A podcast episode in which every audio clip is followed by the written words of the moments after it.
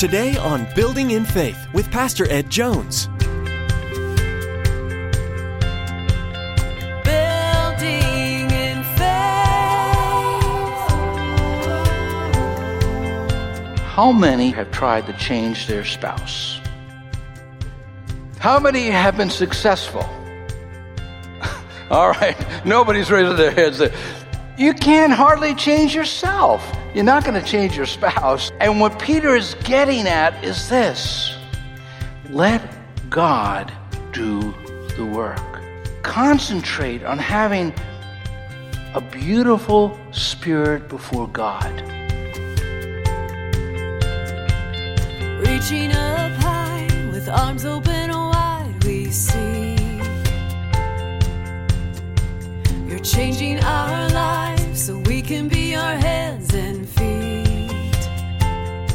The discussion of a wife living in submission to her husband can cause some controversy in today's society. But Pastor Ed explains the cutting edge style of the writings in the passage and reminds us of the hierarchy that existed between men and women of the day. He describes a wife's submission as one who comes under protection, which ultimately results in a feeling of security. Jesus became a perfect representation of submission and meekness as he surrendered his will to the Father. Now here's Pastor Ed with today's edition of Building in Faith.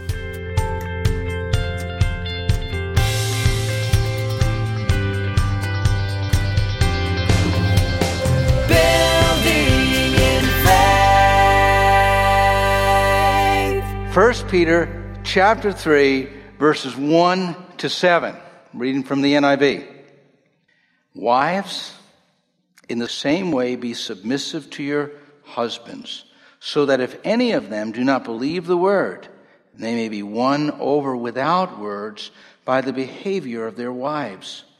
When they see the purity and reverence of your lives your beauty should come from not come from the outward adornment such as braided hair and the wearing of gold jewelry and fine clothes. Instead, it should be that of your inner self, the unfading beauty of a gentle and quiet spirit, which is of great worth in God's sight. For this is the way holy women of the past who put their hope in God used to make themselves beautiful. They were submissive to their husbands.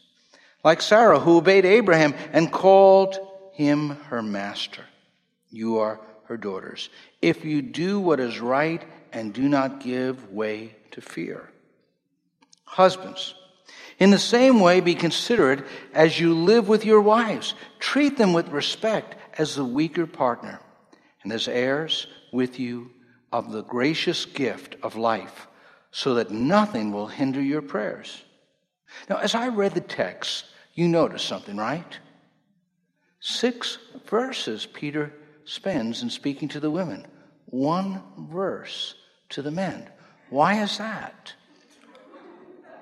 Well, I think the answer is simple. Women enjoy a good conversation, and men want it in bullet form. How many of you have struggled with your children when they were learning to drive? I, I could see the looks, you know, the eyes were. I remember Ryan and Missy.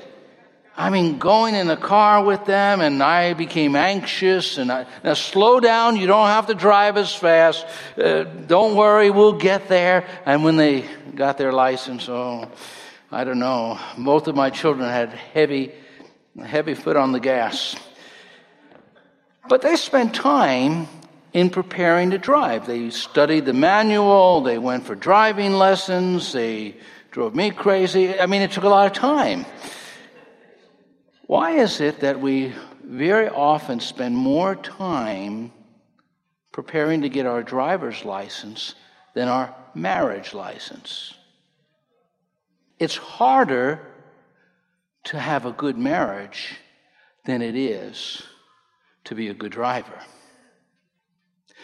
I've been pastoring for, I guess, 37, 38 years now.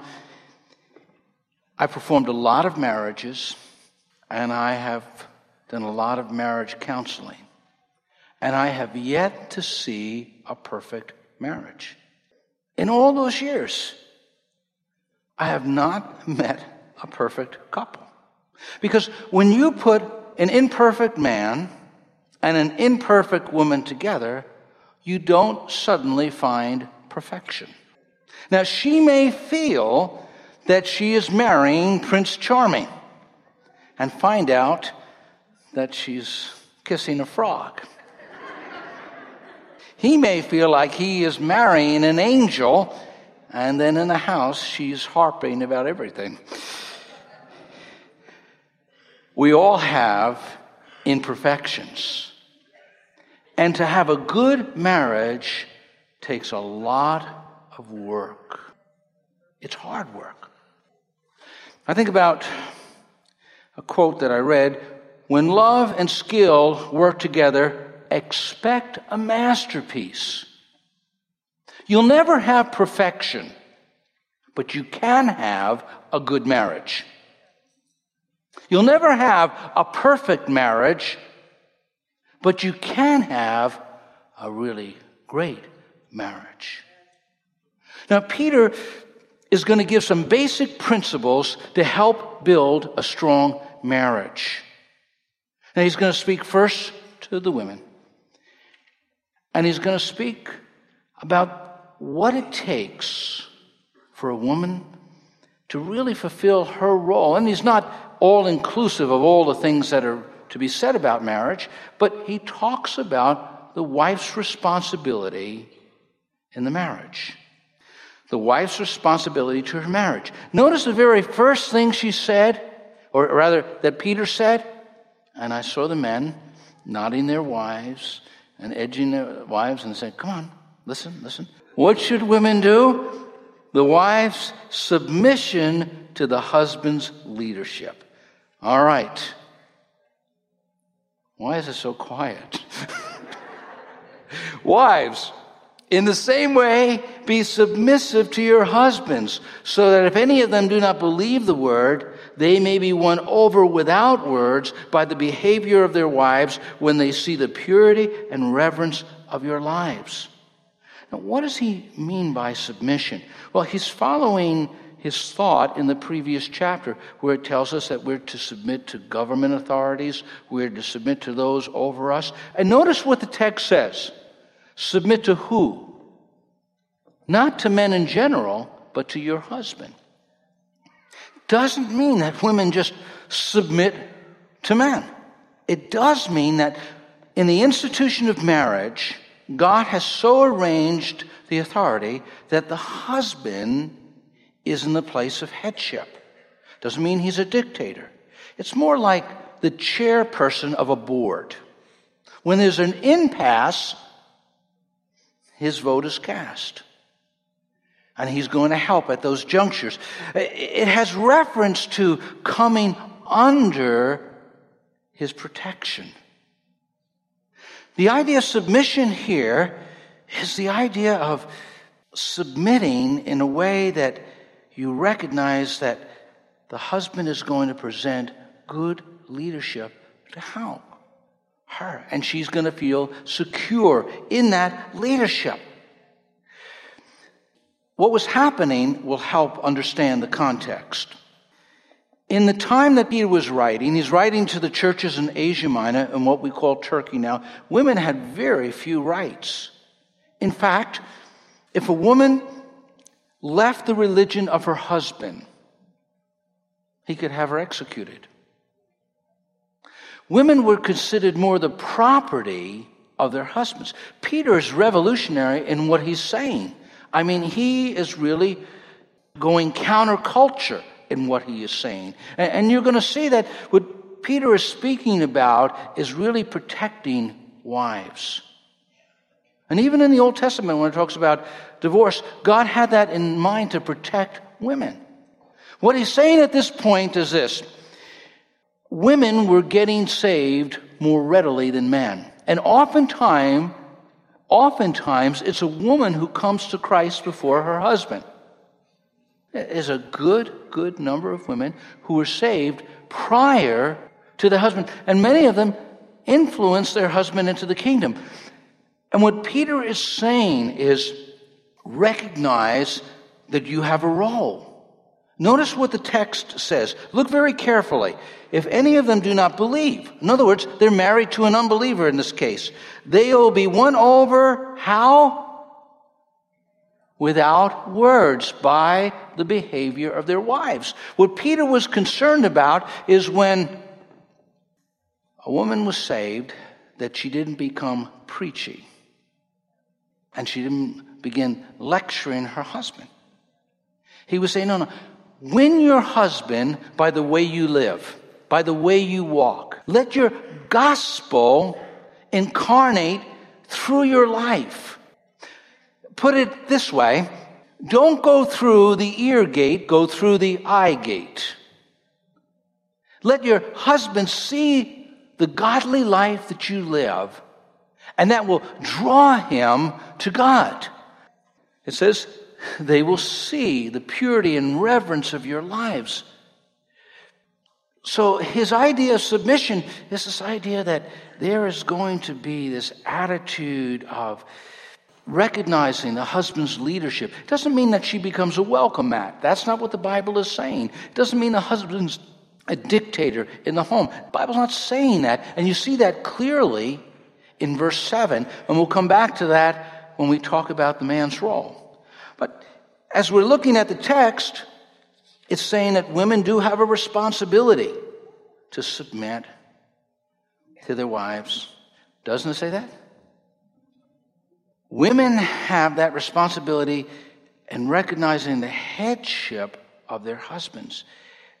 And their lives can really make a difference in their lives. I remember Midge Rogers, a beautiful Christian woman back in the Wilmington church her husband was older than she was by about 20 years, so there's a real distance in age at that time. And her husband really didn't want to come to church, didn't want to be involved with the things of God, but Midge lived the life before him. And Midge stuck out some very difficult situations. I had Newell's funeral.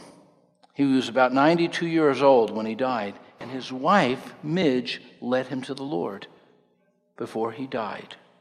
He's in heaven because of her. Her willingness to patiently pray, to patiently believe, to just trust God that he would come to the Lord. When Pastor Lou would give his testimony, he would tell how Tony, his wife, was saved first. And Lou was a hard drinker, he was a police officer, and uh, he wasn't too keen on going to church at all. And Tony just prayed for him. Now, Lou would wake up in the morning and he thought he was sick. He thought something was wrong with him. Because he would feel some wet substance on his head and it was greasy. And he thought he had some type of tropical disease. Well, at night, Tony would anoint it with oil and just pray over him. Well, you got to pray your husbands into the kingdom and you got to live the life and God will speak to their hearts. He'll convict them. And sometimes it takes a lot of patience. Don't beat yourself up, ladies, but focus on living the life. A wife's godly conduct is the most influential power.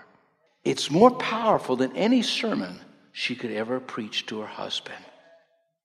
So he talks about this submission. And in a culture where women were not valued as they are today.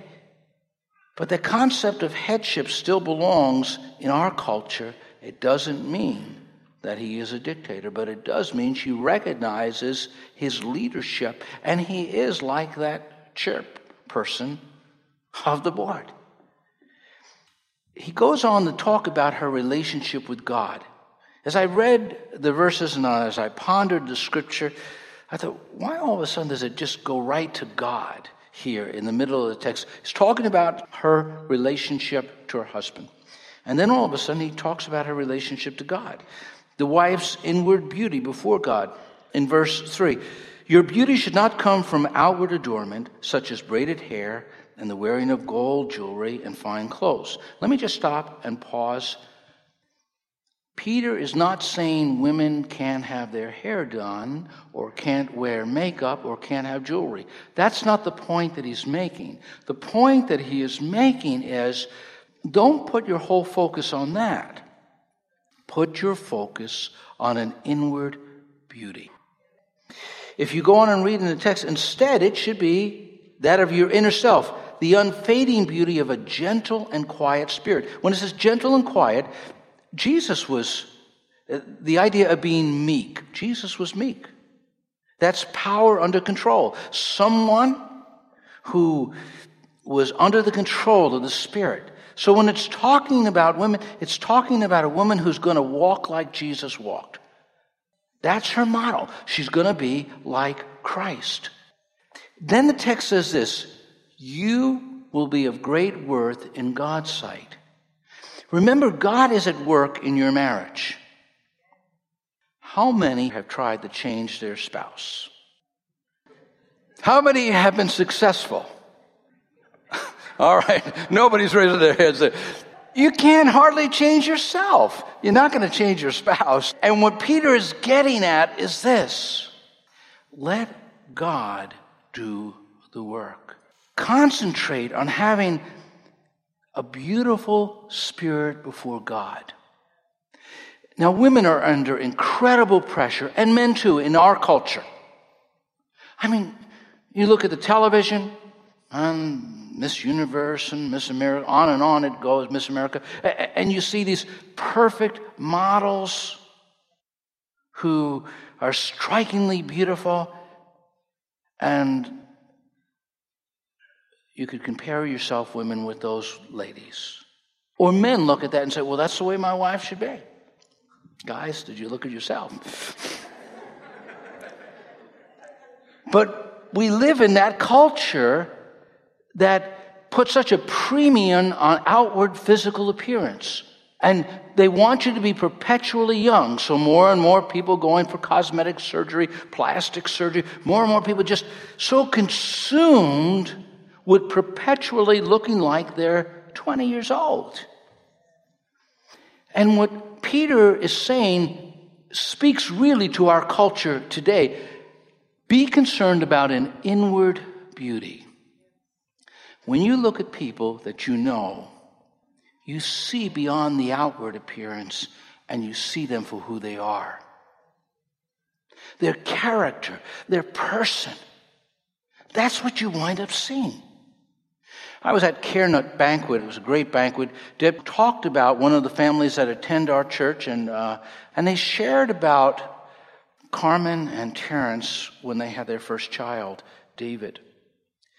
When Carmen was carrying David, they realized something was wrong with his brain. And when he was born, it was worse than they thought. And there was a simple procedure that they used to keep, he had other problems, other complications. It was a simple procedure that they could use to keep him alive, and they used it as a common procedure. And the doctors asked Carmen, uh, Do you want us to do this procedure? We don't have to do it, and your son will just die over time. And she said, um, I can't do that. God is the giver and taker of life, and and uh, even if it means it's going to be difficult on us, I want to do all I can.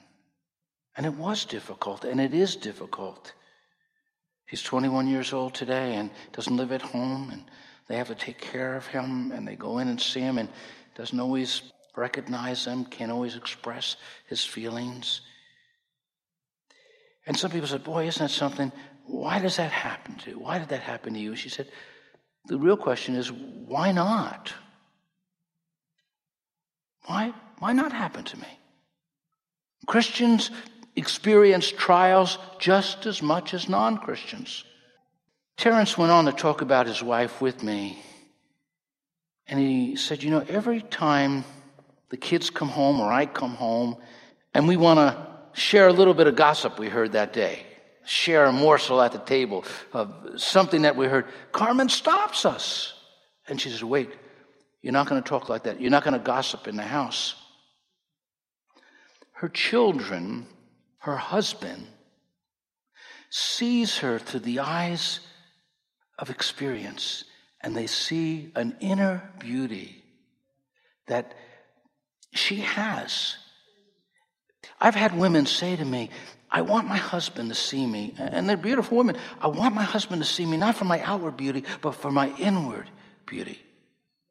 That inner character. And that's what God is looking for in his daughters.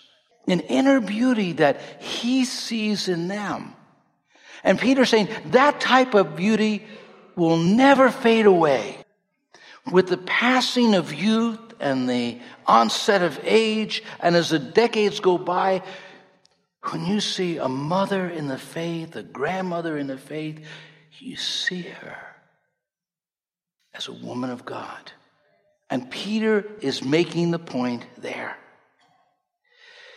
He goes on and he picks an Old Testament character as an example that we are to follow, that women are to follow. At first, I pondered and said, why did he choose Sarah in verses 5 to 6? Now, before I go there, I just want success in marriage is more than finding the right person, it is a matter of being the right person. That's what Peter is getting at. Becoming the person that God wants you to be. That's that inner character. He goes on and he illustrates what this is all about. He talks about Sarah and Abraham. Now, Abraham was the great father of the faithful. He's a great man of faith. We know him for that. He's talked about in the book of Hebrews. And of course, Genesis uh, so much time talking about Abraham, but also about Sarah. And he uses Sarah as an illustration. I want to read the context and look at it very carefully. A lot of times, people, when they read the Bible, they don't understand the context and they could come up with crazy interpretations. I've seen husbands use scripture to beat their wife into submission when it's really not referring to that. You got to understand the context. You got to understand what Peter meant to that first century believer. You got to understand all of that. And then you understand what God is saying in the 21st century. But in verses 5 and 6, for this is the way holy women of the past who put their hope in God used to make themselves beautiful. See, he's going back to that inner beauty that we're talking about.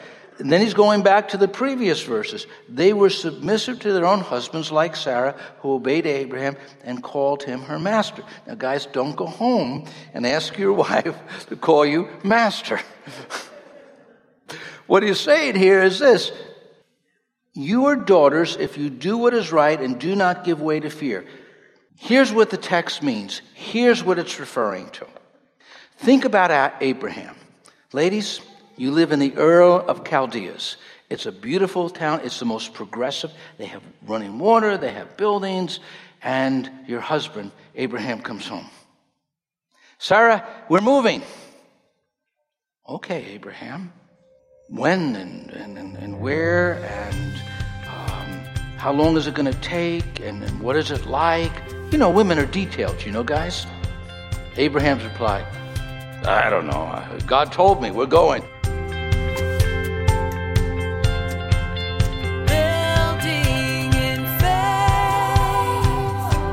We hope you've been blessed by the teaching of Dr. Edward Jones in the book of 1 Peter and invite you to join us again. In the meantime, we'd love to keep in touch with you.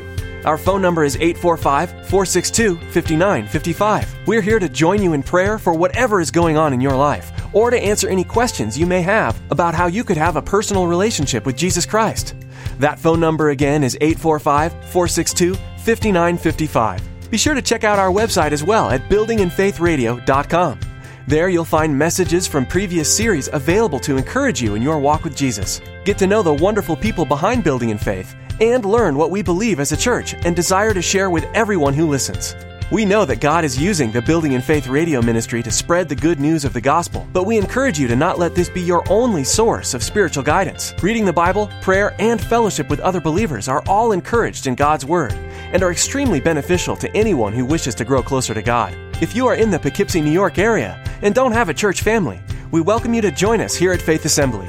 For location information, service times, and a calendar of other great upcoming events, Visit our website at buildinginfaithradio.com. That's all the time we have for today. But join us again next time right here on Building in Faith Radio as Pastor Ed continues teaching through the book of 1 Peter.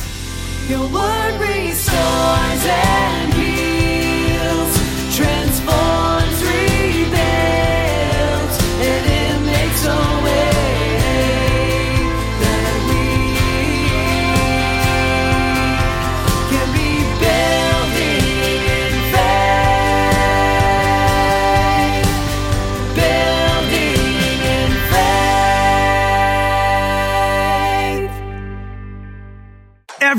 Everybody wins when a leader gets better. Absolutely everyone. The stakes of leadership are sky high. Everyone has influence. Come to the Global Leadership Summit on August 10th and 11th and learn skills to help you lead transformation in your community. The summit features leaders like Bill Hybels, Sheryl Sandberg, Andy Stanley, and more. Experience the summit at Faith Assembly Casperkill Campus, Poughkeepsie, August 10 and 11. Register at willowcreek.com slash summit and use the priority code radio, willowcreek.com slash summit.